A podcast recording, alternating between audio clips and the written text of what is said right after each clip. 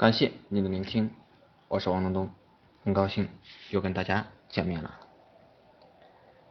人啊，越懂事越没人疼，因为他们知道，即使忽视了你，你也不会生气，更不会无理取闹。越坚强越没人疼，因为他们知道，不管多困难，你都能扛下去。时间让你学会了迁就很多人很多事然而有些人却习惯了你的迁就。所以，人的脾气不适合太好，脾气太好只会宠得你身边的人肆无忌惮的对你。别太大方了，别太能干了，心眼也别太好了。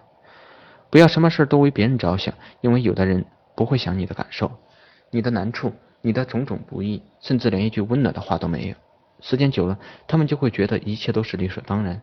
即使有一天你撑不住了、累了、哭了，也没有人会在乎你、同情你，因为在他们眼里，这一切都是你愿意做的。你帮人一百分，当有一天你只肯帮八十了，他便会清空你所有的恩，宁愿选择只帮他七十分的人做朋友。一粒米养恩人，一担米养仇人。老人说的话没错，不要动不动就倾其所有，留一些骄傲与心疼给自己。记得了，最凉不过人心。少和事儿多的人在一起，你会很累，因为你需要小心翼翼。一个不留神，就会受到百般挑剔；一个不好，就忘了你所有的好。少和自私的人在一起，因为你怎么做。